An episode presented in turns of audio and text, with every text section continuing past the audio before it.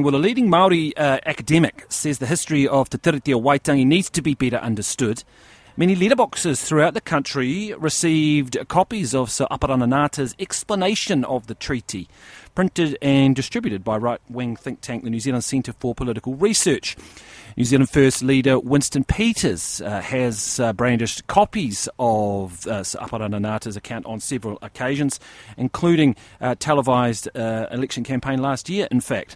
Uh, with us now is Carwyn Jones, that uh, the academic I mentioned. Uh, kia ora and good morning to you. That's a Māori, What do you make of that campaign, I guess, to publish that document? In it, essentially, there is the argument that, what, sovereignty was never ceded?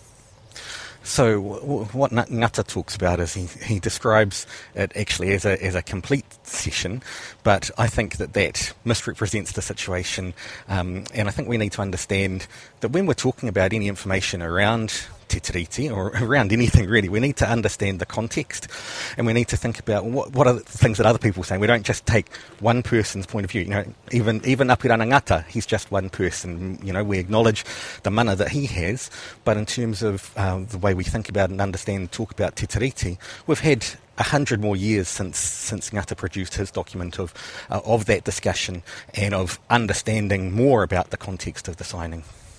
And what is the general view that Maori didn't see?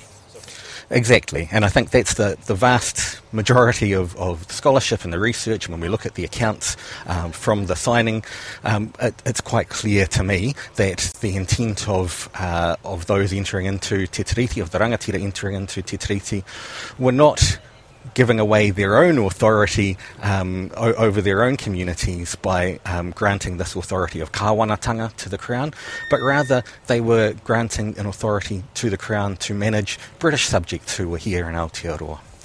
Right. So if that is the way Maori, and we've seen a, a unified voice from Maori over the last uh, week or two, feel, and and what then is the process forward if you were to have a discussion, a about uh, constitution and uh, I guess ensuring the treaty is doing what it's supposed to do by 2040, what would be the forum for that? Yeah, well, I think what what we do need to do is we need to have a lot more conversation because, uh, you know, we we've Maori for a long time have, have been wanting to have this discussion, um, have been trying to share the information um, and have that conversation, and it's really um, only recently that uh, we've started to see that conversation disseminating more more widely.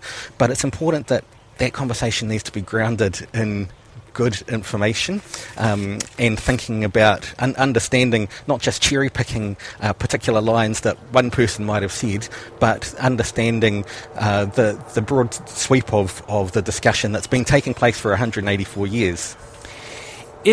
There seems to be consensus Act certainly doesn't believe that the treaty is a partnership, but if we take Nationalists certainly express that they do, Labour do, uh, academics, uh, the courts have generally come to this view of, of a key principle being akin to a partnership.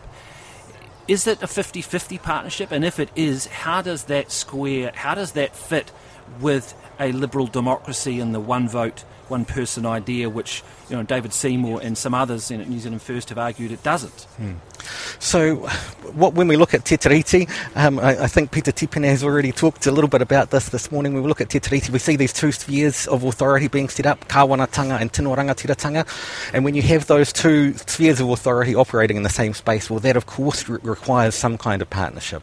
Now, the exact terms of what that partnership looks like aren't detailed in Te Tiriti, but, but we are in processes of working through and having conversations about about what that looks like. That will look different in different kinds of situations. Okay, tell me about more about this idea of spheres. This came up with a constitutional inquiry, I think, that Margaret Mutu did a few years back, it, it, it was part of. So, so what would those spheres look like? And, and would there be some spheres where Māori had tino rangatiratanga over what they were doing, and there are other spheres where it might be 50-50, and there are other spheres where it might be less?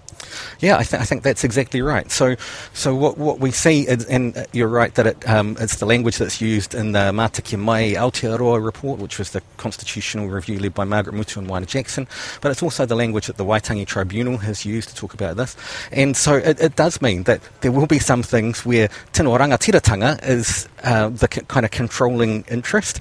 Um, there'll be other things where kawanatanga might have the say, and um, there'll be other areas where we're working in that relational space, and that, that's sometimes probably the most tricky space to work through and figure out what that relationship looks like. Well, that's an interesting place to leave it. Thank you very much for that, Carwyn Jones there, leading Māori academic.